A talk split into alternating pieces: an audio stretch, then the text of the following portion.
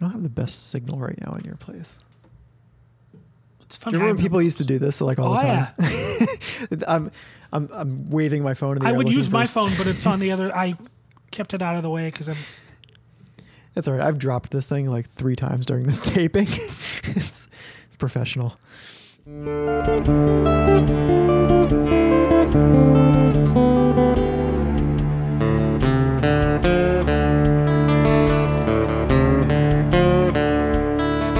It's a podcast, and we made it just for fun. But it's wanted, wanted by none. Oh shit! N- So now what do we talk about? what do we do now? Happy Batman Day. Happy Batman Day! Yeah, I, I wore uh, I love it. I wore jeans today, and my wife was like, "It's gonna be like 80." Yeah, it's hot. degrees." I have the air conditioning on. And I'm like, "Yeah, but I really wanted to wear my Batman Converse." Yeah. And I feel like an idiot wearing Converse, like high top Converse with s- shorts. I know it's like totally a thing. People wear high top sneakers. I with just don't shorts. know that I can pull it off. But I mean, nobody pulls it off. yeah, that's that's what I'm afraid of. So I mean, if you're playing basketball, you pull it off. But you know. Sure. Yeah. So I, I opted for the jeans today. We'll see if that lasts later. Mm. But uh, I got my got my Batman shirt. I like that shirt, sharp. It's good. Yeah. It's I'm all in on the Batman day. Yep. Happy Batman Day. It's his 80th birthday this year. That's nutty. It's crazy. Crazy. He and Superman are the longest Yeah. running comic book characters in the world. You just slip into Jeff I Goldblum. don't know. and uh, with Wonder Woman shortly behind. I think Yeah. Wonder Woman's in her 70s. Still looks great, but in her 70s. Yeah. And I would say the oldest Marvel characters are, well, Captain America, if you really want to get technical. Captain America, the, the original Human Torch, and Namor, and then the Fantastic Four. I think it's 50, 58 this year for the Fantastic Four. Wow. Yeah. That's not bad. Yeah. So I hope you're, everybody's out there celebrating. Uh, TNT is running Batman movies today. oh really? Yeah, they're running the four, the first four Batman. So Batman '89 returns forever, and Batman and Robin. Oh, no. Wow, what? I just Batman and Robin is such a terrible movie. It's the one that's on now. Uh, I'm looking forward to '89 Batman at 12:30 here, uh, and you know it's it's it's fun. I mean, it's a, it's a fun day for certainly for Sean and I. I'm gonna try to get out and see uh, how Newbury Comics is electing to celebrate Batman Day. I got a little time to kill today, so You know why what? not? There's a um, later on this afternoon is uh, the annual Fluff Fest in Somerville. Ah, So if we make it over there, there's a comic shop. It takes place in Union Square, so there's a comic shop right on the corner. Nice. In Union Square, I might two slip birds in with there. one stone. Yeah, Not a bad deal. let's see what they got going on there. Yeah, I mean anything. it's you know Batman Day. It's, it happens every year, but it's certainly very special this year with it being the 80th birthday of Batman. And I think in uh, Los Angeles and New York and London, they're going to light the bat signal uh, tonight. That's awesome. it is. It's pretty. It's pretty awesome. So you know, again, celebrate a character that certainly Sean and I love. Um, there's a new movie on the way. By on the way, it's like two years away, but it's on its way. We have a new Batman movie in uh, Yeah. June of 2021. Robert Pattinson is going to be Batman. That's the only casting uh, we know right now. I think more will be coming in the next couple months. Who the villains are, who Alfred will be, will there be a Robin, will there won't be a Robin, all questions. It's going to be directed by Matt Reeves, who did the most recent Planet of the Apes uh, movies. Cool. Yeah. So, you know, plenty of bat stuff to look forward to. Same bat time, same bat channel. I can look forward to the bat. Yes. Look to the sky, you'll see the signal. You'll know it's time. That was cheesy. that was terrible. I don't know what's going on. I don't know. I don't know. this is what happens when we don't have a game plan. We really don't. And that's Mm. fine. that's totally fine. That's fine. I do have some. If you, I don't know if you want to jump right into viewer f- feedback, but I, I had a, a few. Uh, great friend of the show, Carrie, um, my old dear friend Carrie from college. She uh, responded on Facebook to our Quentin Tarantino episode, Ah, which was yeah. our last episode, our most recent episode before this one. Uh, she was curious how I could have seen Quentin Tarantino movies and not the movie Fern Gully. yeah, yeah. To which I would say, well, you know, we all make choices. I mean, to be fair, they are completely different genres. It is a very different genre. You know, I I, I barely remember. I do remember Fern Gully being out, but I don't. I, I don't know. Uh, you know, if it came across my radar uh, at home or something, I'm sure I'd watch it. I do like animated movies. I'm not a uh, yeah, I'm not a snob in that way. I love animation, so uh, I'd watch it. Uh, I haven't, but I have seen just about every Quentin Tarantino movie, and I regret nothing. no, of course not. Why and would I, you? I certainly don't regret seeing uh, Once Upon a Time in Hollywood. I actually saw it twice in the movie theater, and I have pre-ordered it uh, through Target for uh, the Blu-ray release. I want to say it's the end of October. They haven't set Oh, nice. an official release date, but I think it's the end of October. So I'm I'm very much looking forward to seeing that movie as many times as humanly possible, because I I really love that movie and it has really moved up the Quentin Tarantino chart for me. Um, I would say it's top three for me. yeah, Yeah, I would say it's Pulp Fiction, Inglorious Bastards, and uh, Once Upon a Time in Hollywood for me. I can't wait to check it out. I mean, It was great. I, I love that movie. I mean, I, I say that, but like I can wait because I am waiting. But I I'm love very it. I- excited for I it. love it. I, I can't wait. I hope Brad Pitt gets nominated for Best Supporting Actor. He was really, really terrific. And, you know, I'm sure it's going to win oodles. what you're saying is Brad Pitt is a movie star. Brad Pitt's a movie star. Uh, uh, I That's hope the- it- um, that's the ad that it's I- the ad for Ad Astra, do which, it- which I want to see. yeah, Um, but the ad was Brad Pitt gives a movie star performance. it's and I, like no shit. I just remember thinking, well, if he's not, like, what did you hire him I- for? Like, it's not that he's a bad actor or anything. It's just he is a movie star. That's what he did. Yeah, I'd expect nothing. less. There's like a handful of these people left on the planet. water is wet as well. you know? That's like saying George Clooney's a movie star. No shit. right. Leonardo DiCaprio, movie star. No shit. Julia Roberts, movie star. Jennifer Lawrence, Will Smith. I mean, there's like 10 people left on the planet that you would consider a movie star. Tom Cruise. I mean, no Yeah. shit. Shocker. I'm stunned. Stunned, I tell you. But yeah, I hope Pitt wins uh, Best Supporting Actor or is nominated at least. I'm pretty confident they're going to win a lot of technical awards because there's nothing Hollywood likes more than rewarding themselves about movies about them. So uh, they yeah. love rewarding that shit. So fair. I would expect a lot of the like production design and art direction stuff they'll get nominated for. You know, I'm always hoping that this is the year for Tarantino for a best director. He's overdue. He's certainly overdue for a best picture, but you know, we'll see what happens over the next couple months. What else is coming out? What movie? Uh, what English movie with a guy with a limp who is the aide to the prince? I mean, sure, I'm sure that movie will win all the Oscars, but because they don't, Oh. they love nothing more than a British accent Yeah, that, and, a, and that a- too. a British accent with some sort of ailment or disability or injury, Yeah. well, I mean, they'll just go nuts for it. well, do you want to jump into the rest of the comment Let's section? go to viewer mail. Okay, so uh, we had a number of people reach out to us. Thank you, everyone, for listening and, and giving your feedback. Yeah, we love that you're listening. So I'm going to run through a couple of these and uh, just get your your take, your reaction. Some of them are uh, agreements, some of them are disagreements. So I think that's good. Let's do the agreements first. My ego is fragile. Okay, okay. So uh, via Twitter uh, The Twitter. at Jason Root, Ru- Rout. Sorry, buddy.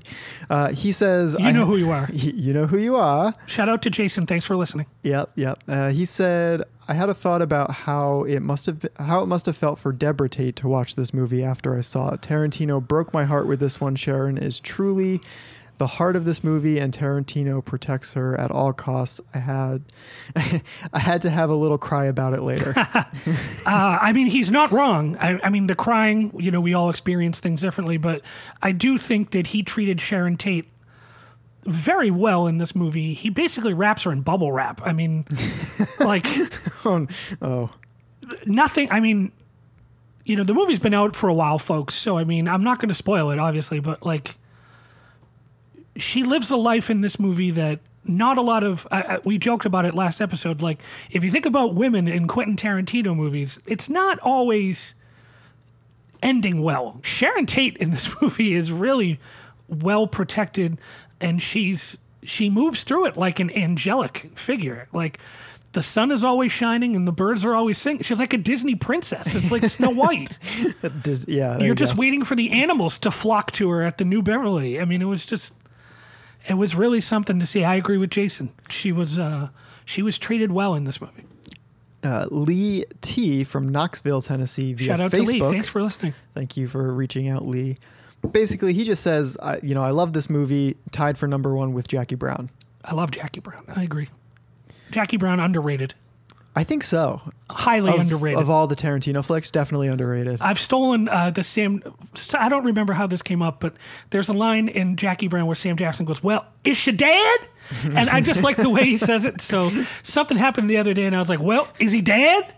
And it's it just makes me laugh. Do you think that movie would have done better at a different time? Like, did it Yes. Um, just it just hit the wrong time? I don't know about the wrong time. It's just coming after Pulp Fiction. I think everybody was look and Reservoir Dogs and True Romance, and he had really been in the pop culture. You know that next movie, people are really looking to, you know, knock you down. I would still contend there are great performances in that movie. Um, Yeah. Robert Forrester, uh, Pam Grier, obviously, Sam Jackson, De Niro doing a very un De Niro. Um, I'm a sucker for Michael Keaton. Batman, Michael Keaton. Batman Michael Keaton back to Batman Day. There's just there's a lot of good stuff in Jackie Brown. I enjoy Jackie Brown quite a bit. at that underscore brown coat via Instagram. Sure. What is a brown coat? I don't know. I don't want to know. Not sure I want to know. I don't think I Yep. want to know. Nope. That was a pretty nice summation of a character. Very nice. Uh, a couple emojis. Made my day, cinematically speaking, and such. Big grinny face emoji. yeah. At visual305 via Instagram, I've been saying the exact same thing. Thank you for being a sane, intelligent person who gets it. Thumbs up. I've never been called sane and intelligent in the same sentence. So thank you to you. Thank you, sir or madam. Do we just become best friends? Right. All right, let me hit you with this. Uh, Are we getting into the negatives now? Let me hit you with this negative before I hit Fuck. you with this other one. At Elliot Pass seventy six via Instagram. Thank you, Elliot Pass. I'm gonna hold off on the thank you until I hear what he has to say. Okay. All right. He says, I disagree that it was an empty, shallow portrayal of a legend who was far more complicated than a star with her feet up watching herself. There are Okay. countless books on Sharon and Polanski. He could have, he being Tarantino, could have read to write a real character, but he chose to offer a weak Hollywood bimbo version men seem to swoon over for, like Tarantino's zombie army. Okay. Well, I guess what I would say is if the movie were actually about Sharon Tate, you'd be correct. The movie is not about Sharon Tate. The fair movie point. is about Leonardo DiCaprio as Rick Dalton and Brad Pitt as Cliff Booth. And it's not biographical. It is Let's- not an Let's autobiography. reiterate our It point is from not last true time. It- crime. it's not Dateline. It's not Yeah. 60 Minutes. It's a fictional portrayal that is really centered on Leonardo DiCaprio and Brad Pitt. Sharon Tate is a bit player in the movie. Hmm. I guess that's where I come down on that. Fair enough. And then this one you'll get a kick out of at formula underscore shays via Instagram. I think I know where this is going. You know where this is going, and uh, I'm just going to put it out there. He did provide me some context for the 15 minute uh, expose in Hateful Eight. oh, fuck's sake. as soon as you said it, I knew where this you was know. going. So he says the reason that there's a 15 minute expose in Hateful Eight is because it comes from after the admission on the roadshow version, which you, you and I both know he's seen a couple times. Oh, he loves Hateful Eight. Uh, yeah, he said he's willing to die on that mountain, but Fine. He also goes on to say the thing that sets guys like Nolan, Tarantino, Spielberg apart from the pack is their unabashed love of other people's movies and homaging them without directly ripping anyone off. I would agree with that. So I had would to 100% I, I agree. wanted to lead with the hateful eight because I know how you feel about the movie. I know. Also, I know how he feels about it. yep. Yeah, I would agree with the Nolan Tarantino Spielberg thing. Um, that is what makes them them. They watched, they were voracious watchers of film. I mean, They're truly Tarantino- students of film. Tarantino certainly is. I mean, Yeah. Spielberg certainly was as well. So, um, and I know Nolan uh, is a film guy too. So it doesn't surprise me. I mean, you know, The Dark Knight is essentially the movie Heat. I mean, Yeah. uh, Chris Nolan loves uh, Heat, as do I. Uh, another reason why Chris Nolan and I are best friends. Uh, Mm. great Chris friend of No- the show. Christopher Nolan, great friend of the show. You're welcome to join us anytime. Call me back C- Please. Uh, also, tell me what Tenet's about. Um, while you're at it. While we're at it, the movie that comes out next summer, why don't you tell me what it's about? Because nobody knows. Yeah. So he basically loves the movie Heat. So do I. You know, Tarantino's movies are filled with homages and stolen moments, stolen in quotes. Spielberg, you know, he and Lucas loved 1940s movie serials, which is how Indiana Jones came to be. It's how uh, Star Wars came to be. So, yeah, I would agree with that. Yeah, I think there's the. It seems obvious, but there's a there's a difference between creator and consumer, Hmm. uh, in that it's not that creators can't be consumers. Um, you know, obviously, being students of film, these people watch movies, right? Yes, they do. Musicians listen to other people's Right. music. Right. The difference is consumers do just that; they consume it. Yes. They scarf it down quickly, palatably, uh, and as much as possible Okay. right? Creators dissect things. They they Yes. consume it with a little bit more care and appreciation, and then I would they, agree. They take that and they apply it to their own art, and that's uh, that's a huge difference between guys like you know Nolan and Spielberg and I would agree. some of these other no-name directors. Yeah, I would agree.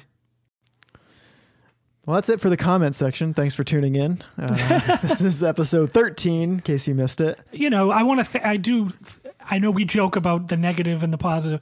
Like, you know, wh- what what I always say is you're free to feel however you want to feel Oh, yeah. about anything. Star Wars, Batman, Kevin Smith, Quentin Tarantino. My only. I don't. I don't want to loop back, but the guy who is like, you know, Sharon Tate's an empty vessel. The o- again, the only thing I want to. The only thing I can say about it is, yeah, man, you can feel that way. That's perfectly fine. You don't have to love it. It's just let's get the let's get the facts straight. Like, what's the Obama line he stole from Daniel Moynihan? You're allowed your own opinion. You're not allowed your own set of facts. Yeah, yeah, yeah. So let's just get. I just want to set the parameters straight of what the movie really is about, and then what it's not. And I understand the movie kind of got sold by people as like, oh, he's doing Tate and he's doing uh, Charles Manson. Yeah, there was that kind of marketing. That's not what the movie's about. I don't I don't even think that was his idea. It's a piece of it. Sure. I Yeah. mean, she's in the movie. So's Charles Manson. So's the family. Uh, you know, the uh, the climax of the movie happens on the day of her murder. Like, I get it, but the vast majority of that movie you are spent with DiCaprio and Brad Pitt. It's about you know a- a struggling actor and a struggling stuntman, neither of which are Sharon Tate.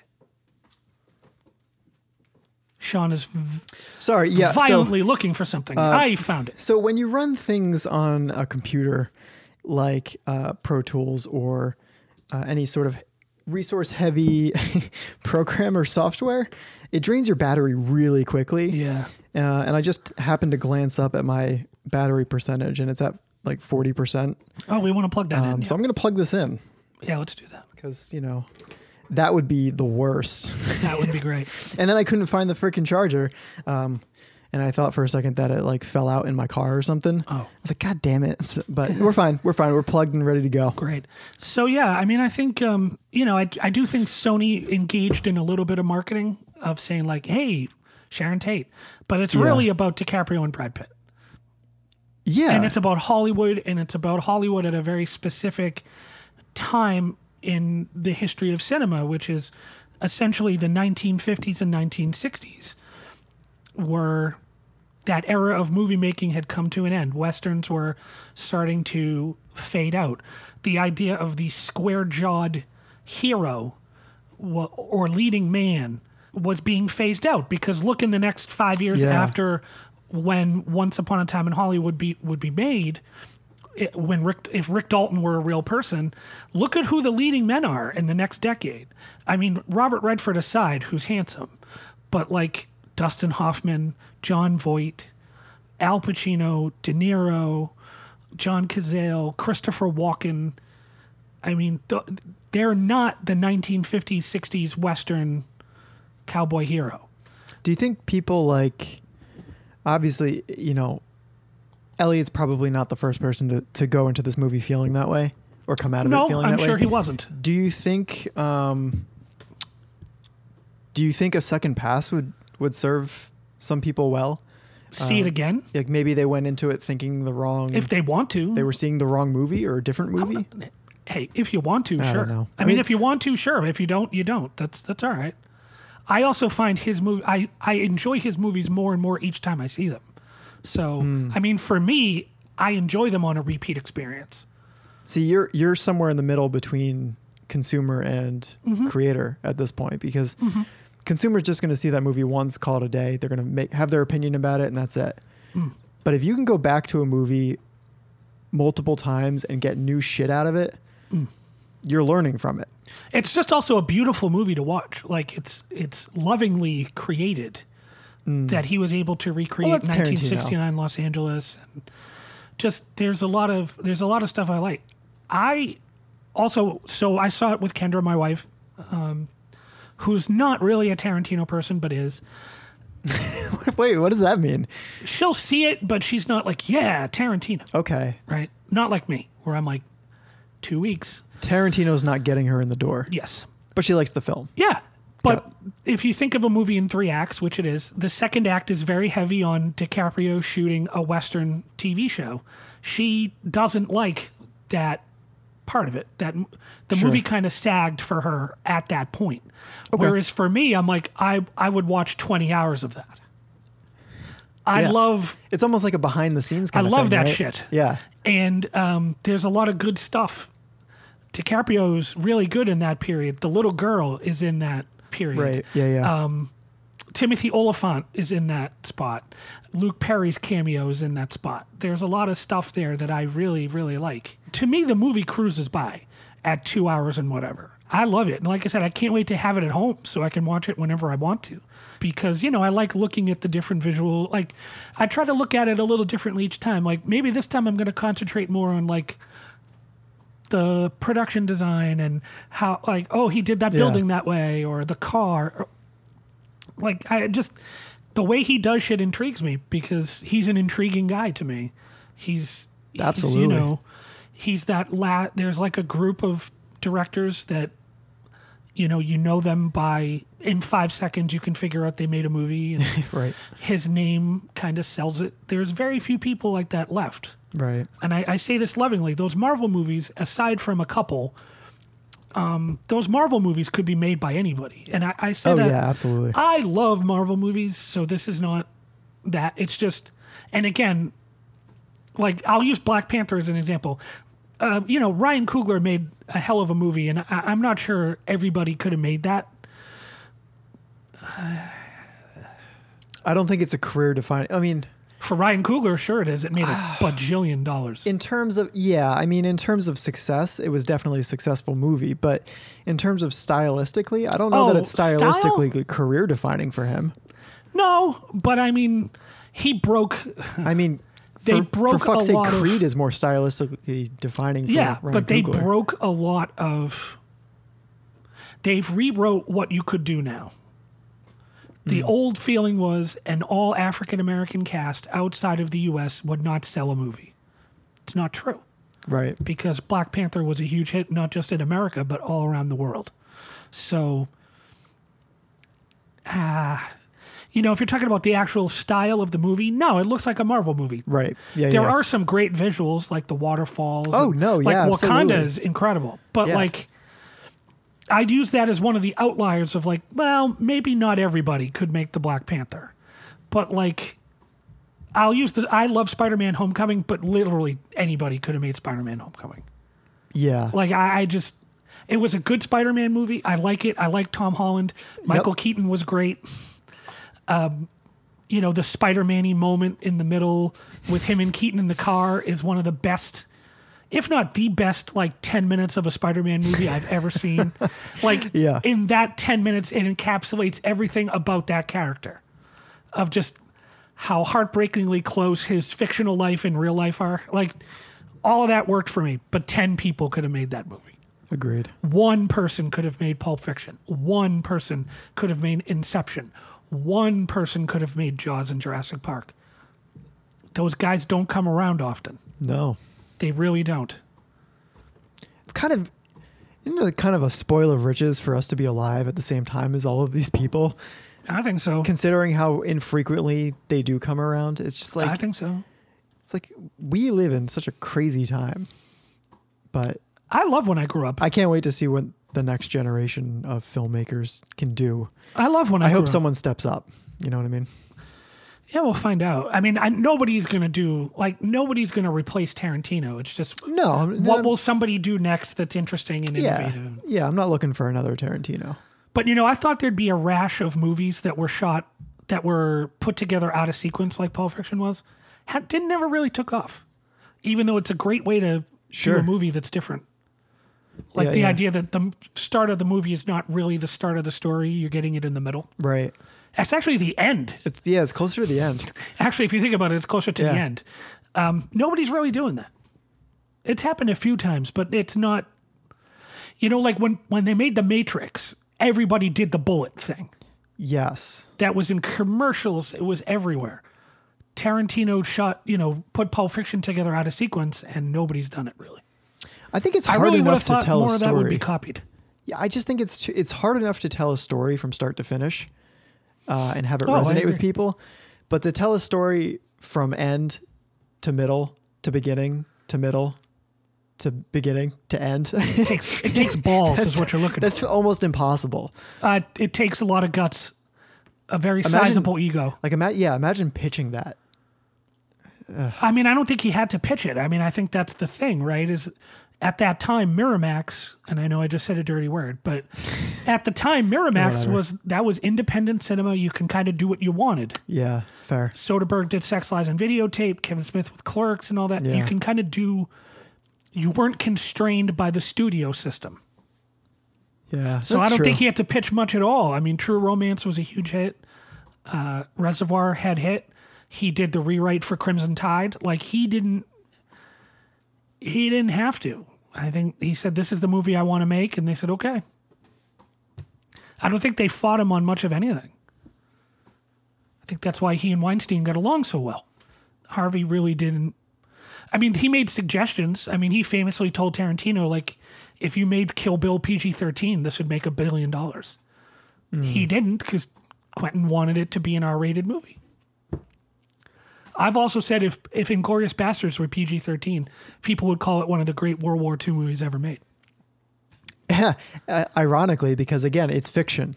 You know. But what kills it isn't so much the fiction, what kills it is scalping. yeah, well, yeah, Like my dad loves war movies. That'll- like that'll do here's it. here's the dividing line. My Okay. dad loves war movies. yeah. He won't see Inglorious Bastards because he doesn't want to see a guy get scalped. I can't say I blame him. Not everybody wants that in their life. like I get All it. right. I mean, fair enough. I use my dad as an example a lot because it's kind of like if you have if you've lost my dad, you've really lost it. I'll use another example. Okay. My dad's seen all the Captain America movies. Yeah. He's seen all of Iron Man and he's seen all the Avengers movies. He hasn't seen Batman Superman. And he refused to, even though he knows more about both of those characters than he does about any of the Avengers. Saw the trailer, said, no, this just doesn't work for me. He read the reviews, he talked to me, and he was like, yeah, I'm good. That's so crazy because I mean I thought I saw that trailer as a a fan of Batman, Superman, and the whole. I was pumped kit and after those caboodle. trailers. and those trailers really got me going. I was pumped after those trailers. I mean, I don't. I you and I have talked about this before. I, I don't really put a whole lot of weight behind other people's reviews. nah, I- uh, critical reviews don't do it for me. But the trailer was fine. Both trailers were excellent. Yeah, I thought that they were great. yeah. I don't know. I thought, oh, they're gonna, they're really doing this, and this is different, and I don't know, This is Steve. gonna, this is gonna launch a universe, and DC is gonna make a bunch of interconnected superhero movies. We'll all get to the Justice League. Turned out, you know, it was, it was shit. No, it all fell Oh, apart really quick. It's unfortunate. I mean, Yeah. we, I think we all learned some valuable lessons. Okay. from the DC extended universe. You can't rush it. You can't just will it into being by force of nature. You know what I watched this I watched last night? I watched John Wick 1 and 2. Yeah. What'd you think? I liked both. I thought 2 was so much more interesting. Yeah. Yeah. So I you're, loved you're gonna get 2. three then. Yeah, oh, I'm in on 3. Okay. Um I, I mean, one was excellent, but for whatever reason, two really scratched me where I itched. Mm. Well, I'll, I'll I will tell you, I'm a sucker for those uh, kind of like weird sitcom like they did a show together, so now they're back together in this other show, and it's like, eh, don't I know you from somewhere? So Uh, okay. when Lawrence Fishburne shows up in John Wick 2 Oh yeah, yeah, yeah. and he's okay. talking to Keanu Reeves, you just go, it's Morpheus in Neo. yeah. this is great. this is great. I want They're this. doing it. Yeah. They are making a new Matrix movie. Yes, but not Fishburne. I think it's just No, I Carrie Ann Moss and Yeah, I don't and think. Keanu Reeves, We'll which is a see. bummer. We'll see. Lawrence Fishburne in The Matrix, by the way, is underrated. is he underrated? Oh, I think so. I think Lawrence Fishburne is terrific. I do too, but is he underrated? Is anyone saying he's meh? Who talks about him in The Matrix? but no, all you talk about is the bullet time or Keanu Reeves. I don't know. Lawrence Fishburne is terrific in The Matrix. He's really, really good. I think most people who have seen The Matrix will say Morpheus. He's You really, know what I really mean? good. Yeah, I think he's tremendous. He's got that. I meme. love Lawrence Fishburne. He he birthed that meme, the the blue pill, red pill meme. Yes, right. I love Lawrence Fishburne. I think Lawrence Fishburne is is underrated. Oh, he's phenomenal. I love Lawrence Fishburne. He's great as Perry White. He was one of the bright spots in Batman Superman. He was great as Perry White. Agreed. He was terrific and Man of Steel. And Man of Steel, He yeah. was great. Boys in the Hood and all the great stuff that Fishburne's been in. He's terrific. Yeah, great friend of the show, Lawrence. Oh. If you're if you're in the greater Boston area, I wish. let's uh let's sit you Let's down. talk about John Wick 2. There are so many good actors. They surround Keanu Reeves with all these good actors, like John Leguizamo and uh, Fishburne, Ian McShane. Like, there's just a lot of like really good. I there's good stuff. I 100% support this like Keanu Reeves renaissance that's happening oh, right I now. love Keanu Reeves. I love that he like he's kind of a, a big deal right now. and I tell you what, Marvel, Kevin Feige, if you're listening, because I know you need my advice, because I know things aren't really going your way right now. You know, if you want to make the Silver Surfer, there's only one man who can be the Silver Surfer. You want him to put Keanu Reeves Yes. as the Silver Surfer? Yes, I do. Yes. I could see that. 110% yes. I support And I'm going to that. go this way. Lawrence Fishburne should be Galactus.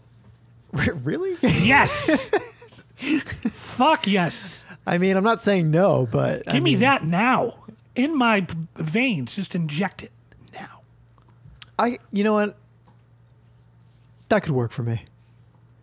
Mm-hmm. That could work for me. Let me help you out. Mr. Fantastic should be John Krasinski. Yes. The Mrs. Emily Blunt should be Sue Storm. Okay. Sure. I like this. I'm working right now on Johnny Storm, Human And Torch. then we can get Chris Evans, big movie star, to be the No, we've done that. I'm trying to think of who I really like for Human Torch. Find me a good looking, hotshot young kid. Maybe Zach Efron. Like, if we're going to go big, Zach Efron. Wasn't it a couple episodes ago that you were shitting on Zach Efron? No, not at all. Okay. Maybe I, Uh-uh. I don't have- care. I don't remember. All right. Yeah, you do need someone who's kind of like almost like a young Tony Stark, you Mm-hmm. know, like the the Playboy Tony Stark pre Iron Man. Like you kind of need that kind of character. I'm also working on Ben Grimm, the thing.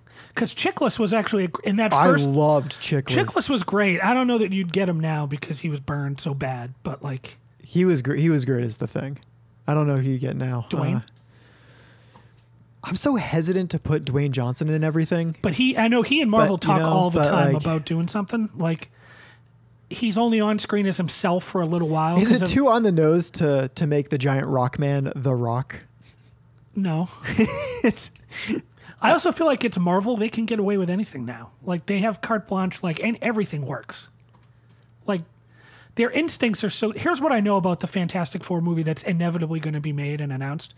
Their instincts for this shit is just so good. I Hmm. trust them implicitly to make a great Fantastic Four movie. I do have one suggestion on Doctor Doom. I really like the guy who played the villain in Mission Impossible, the most recent two Mission Impossible movies, Sean Harris. He's really good. He doesn't like franchise movies, so good luck. But Wow. even though they brought him back for two Mission Impossible movies, even though they promised him that at the end of Rogue Nation he'd die, but they changed their mind halfway through. I mean, that's a if if you don't like franchise movies, what are you dipping your toes into Mission Mm, Impossible for? money, That's I mean, that's good script, and money. that's a long ass franchise to jump into.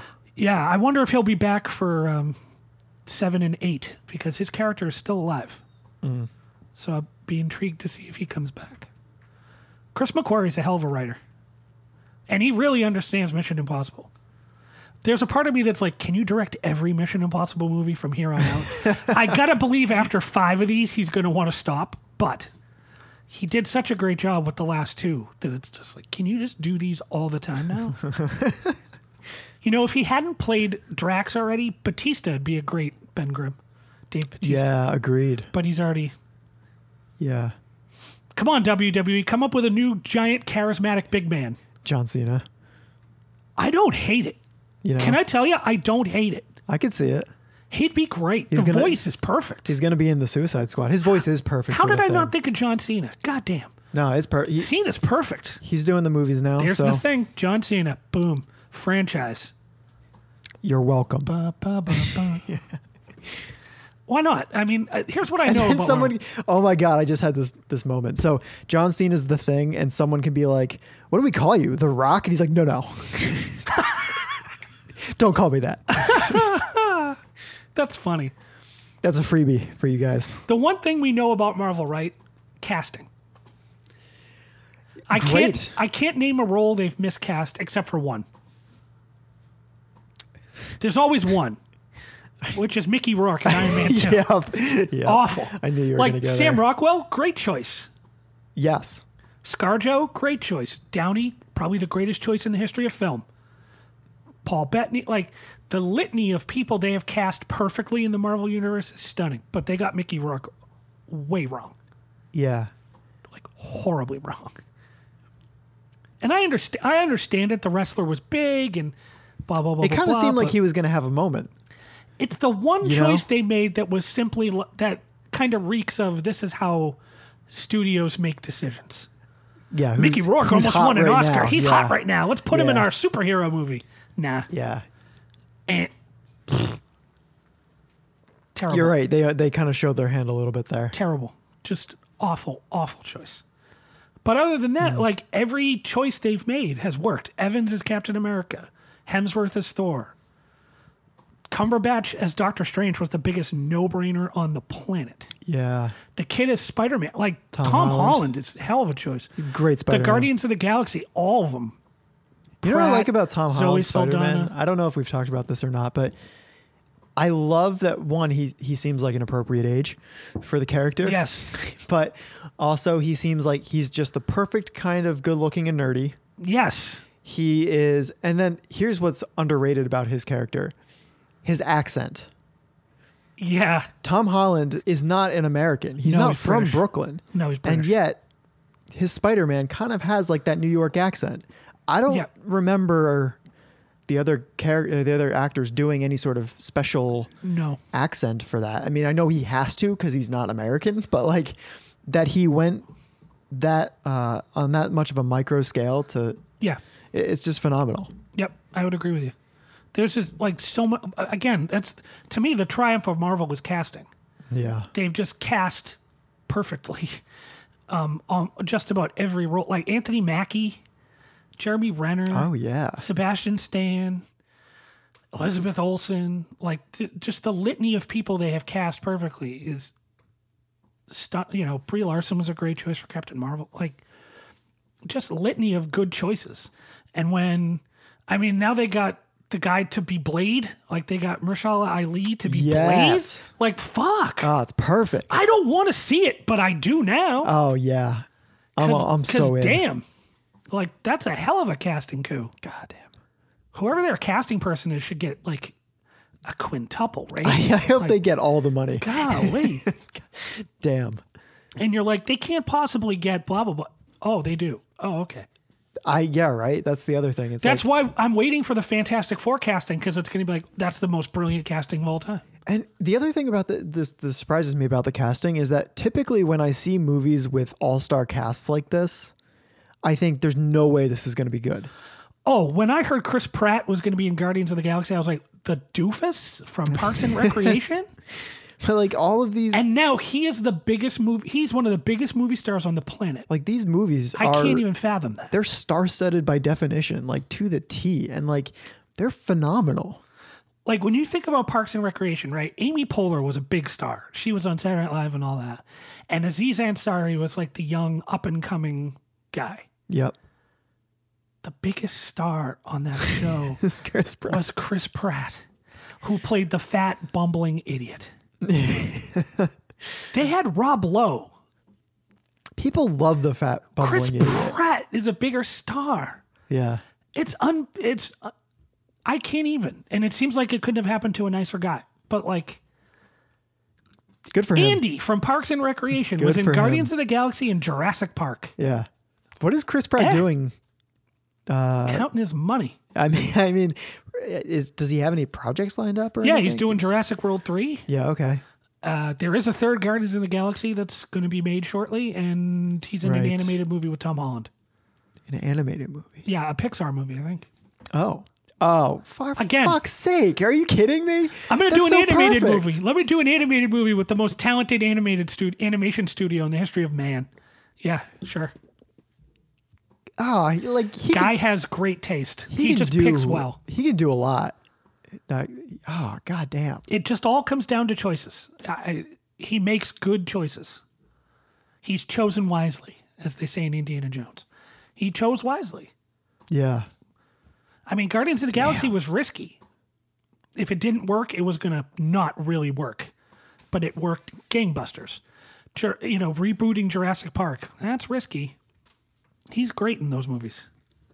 He's really terrific. So he's got the action, he's got the comedy. And he was in Zero Dark 30.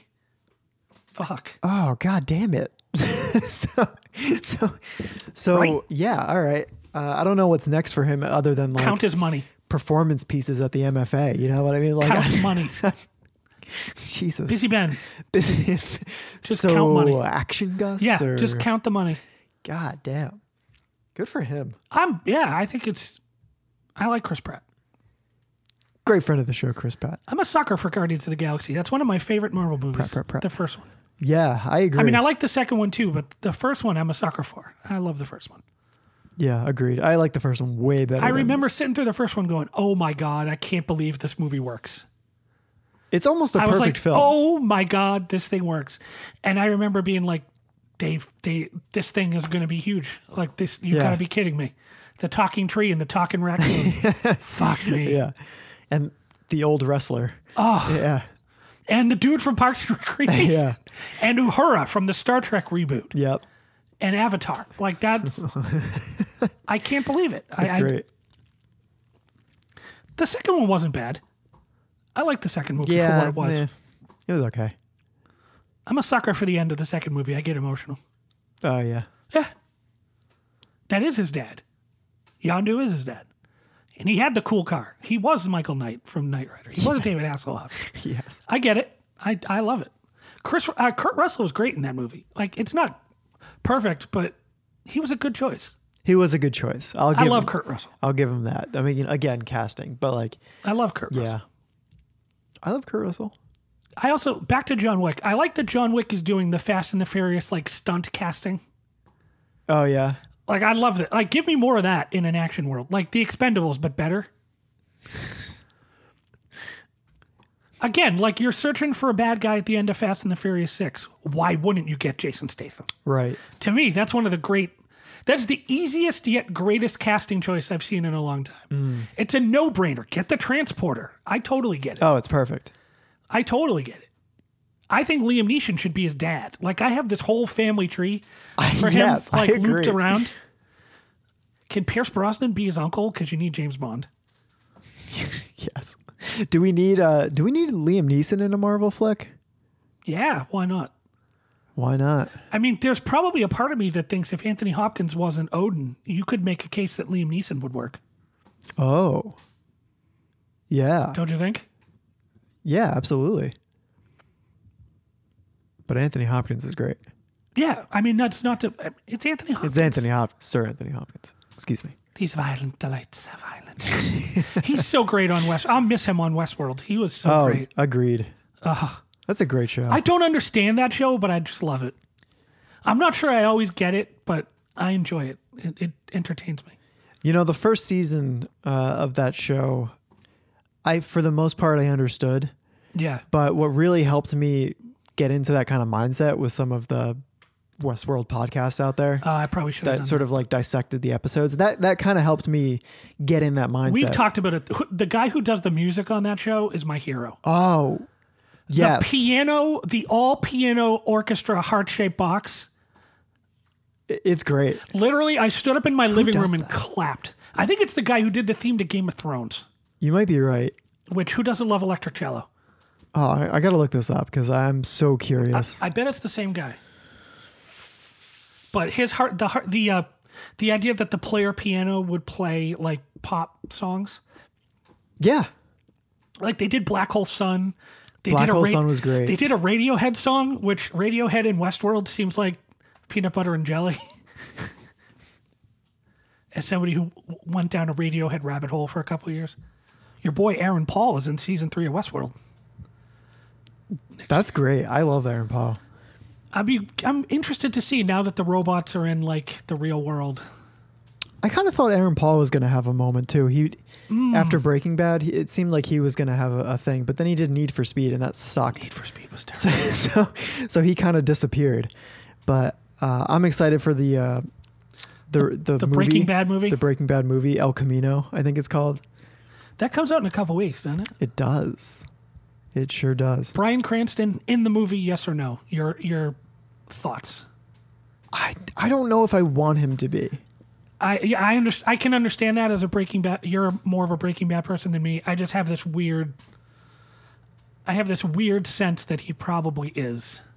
I don't. Can they do anything Breaking Bad without him? I mean, they do Better Call Saul, but like, isn't I've- the idea that at I've some asked point, you this question a million times. yeah, isn't at some point the idea that they're You know what gonna you be told on me it? once? Yeah. Well, there's debate as to whether Walter White is really dead or not. It's true. So Well, because the the obvious thing is, oh, he's dead, so they well, can't. that's what he wanted you to believe. but Perhaps. yeah, I, I I don't know that that's entirely true. So if if he is in this El Camino thing, that will confirm that he is not dead oh, I would say so because that this is takes after place the after movie. it. Whereas Better Call Saul is, for the most part, I think before or at he- the same time as Breaking Bad. I think he's going to end up on Better Call Saul at some point. I don't know how they'll do it, but I, I, I think they will.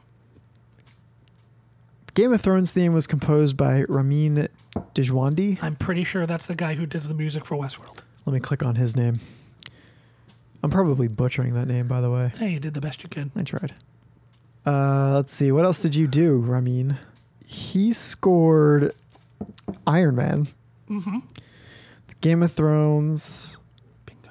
uh, Clash of the Titans, Pacific Rim, Warcraft, A Wrinkle in Time, Prison Break, Person of Interest, Jack Ryan, and Westworld. Told you. There it is. But yeah, the uh, Phenomenal. heart shaped box. The heart shaped box. Was You want to know something unreal. else? He is a 1998 graduate of Berklee College of Music. I knew that. I was going to go there. You have a shared history. Uh, yeah, yeah, and our success levels are about the same too. I would agree. Yeah, But I, that was one of the things I loved in the first couple seasons of Westworld was the player piano, uh, playing the the alternative rock songs, and then the episode with the that was all centered on the Native Americans when they did Heart Shaped Box as a piano orchestral. Oh. I was like, this is the greatest piece of music I've. This is incredible. So I'm looking forward to season three of Westworld. I'm looking forward to Watchmen starting on HBO at the end of October. Oh, that's right. I'm excited to see what they do. Also, we were talking about Mega in our sponsor. I've been watching Righteous Gemstones on HBO. I highly recommend it. If you like Danny McBride, I highly recommend Righteous Gemstones. It's tremendous. I don't think I've ever heard of that one. John Goodman plays the head of a fictional evangelical church. No, you don't say. Uh, Danny McBride is his oldest child. Um, Adam Devine is his uh, youngest, and uh, Edie Patterson, who was in uh, Vice Principals with Danny McBride, and Walton Goggins is the the daughter. Walton Goggins is in it. he plays John Goodman's brother-in-law, God damn it! baby Bella Freeman. I love Walter. Oh, Walton in pretty Goggins. much in pretty much anything. Walton Goggins. Walton is amazing. Goggins is incredible on this show, and uh, you know, if you like I said, if you like McBride, if you liked Eastbound and Down, if you liked uh, Vice Principals, both shows I happen to enjoy. Precious Gemstones. Uh, Righteous Gemstones. Righteous Gemstones. Sunday nights on HBO. Before John Oliver. Is the uh, is the HBO Watchmen thing going to be on their subscription service or is I it don't know. just going to be straight HBO? I hope it's straight HBO because I'm not too. paying sixteen dollars a month for their stupid service. Yeah, what is it? It's like 20 bucks a month for HBO, HBO Max in it's general. sixteen bucks. The streaming service is going to be sixteen dollars. HBO Max. That's what yeah, that's right. I'm maxed out. I'm getting Disney Plus in a couple months, and that's it. You're not getting Peacock? I mean, I would because I love the show AP Bio, which you can only get on that service. But I, I don't know that I can afford another streaming service. Yeah. Shout out to AP Bio, Glenn Howard and Patton Oswalt. That was a quality show. I wish more people had watched it. You guys missed out. It's it was really funny, underrated funny. Well, Patton Oswalt's hilarious. He plays the principal of a high school, That's perfect. and uh, Glenn Howerton from It's Always Sunny in Philadelphia, Dennis, uh, is a teacher at the high school who comes back to his hometown of uh, Ohio, and uh, I want to say it's Toledo, Ohio. He is a Harvard-educated uh, philosophy scholar who has fallen far and has now taken a job teaching at his old high school. Patton Oswald plays the principal of the high school. Yeah, it's I- tremendous. The kids in that show are hilarious. I love AP. Shout out to AP Bio. Go Cougars? I, I don't know. Uh, I want to say I want to. They're like the, they might be the Cougars. Don't hold me to that. They They might might, be. be the Cougars. Oh, and Paula Pell from Saturday Night Live plays like the school secretary. She's hilarious.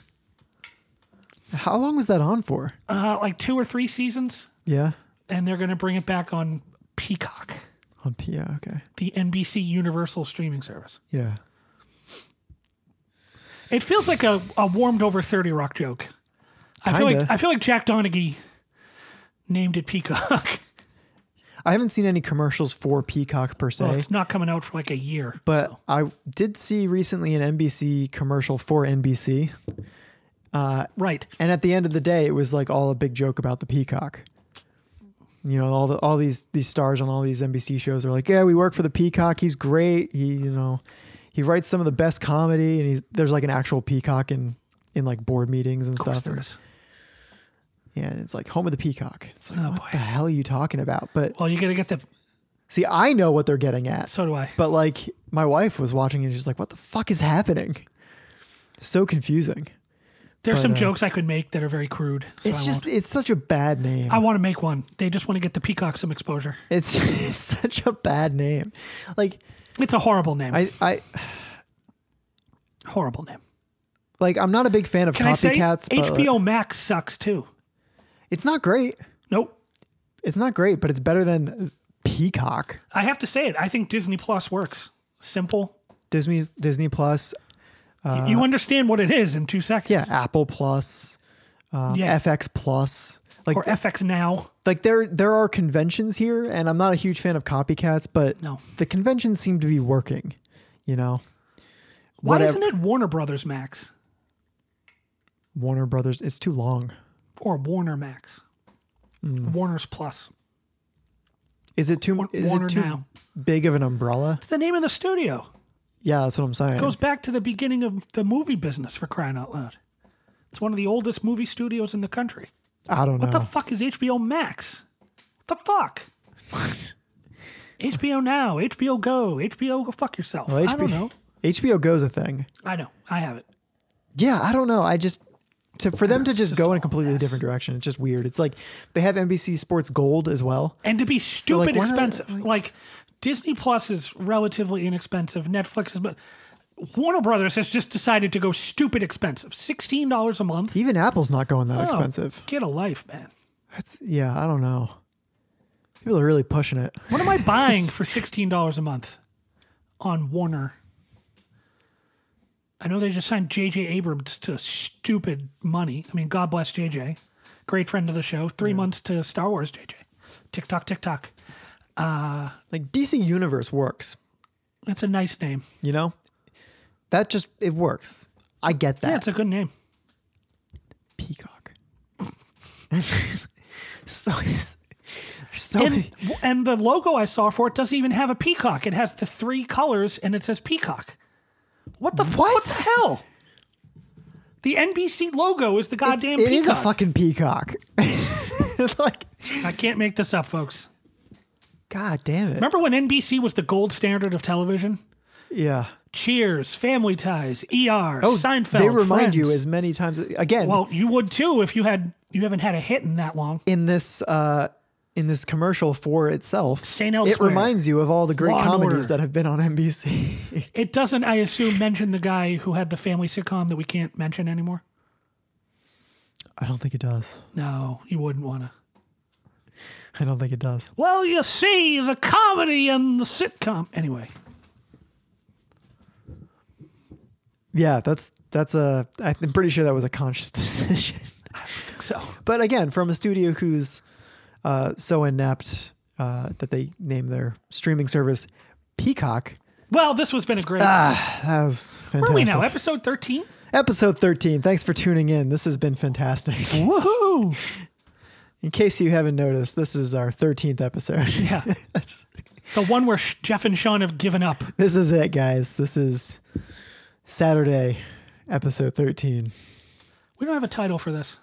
I don't even know what I'm going to call this. I have a few ideas. Sometimes I have ideas as we're as we're going, but like I don't even know. We'll figure it out. Batman Day, guys. Batman Day. Everybody enjoy your day. Thanks for listening. Uh, feel free sh- send us an email, send us a tweet, send us a Facebook message, an Instagram, a Snapchat, a yeah. You Face, a My Book, an InstaChat, a carrier pigeon, a raven, a Saint Bernard with the little barrel around its neck. however, choo- however you choose to send messages and greetings, yeah, yeah, yeah. please don't send us an edible arrangement. God, nobody needs that much fruit. I mm. Please no. But we'll, we'll we definitely value your input. Your Postcard, emails, Oh, I'll take a postcard. postcard. Sean is still looking for the best calzone in the Boston area. I think I think the input has been great. I, I want more input like we got on episode 12 because I Me wa- too. I want to make the comment section a thing. I want interaction, and I'm deeply going to regret saying this, but I'd love to interact with you, our great friends of the show, because without you, none of this would be possible. Until next time, it's your old buddy Jeff Garoni, And Sean Beachum. wanted by none.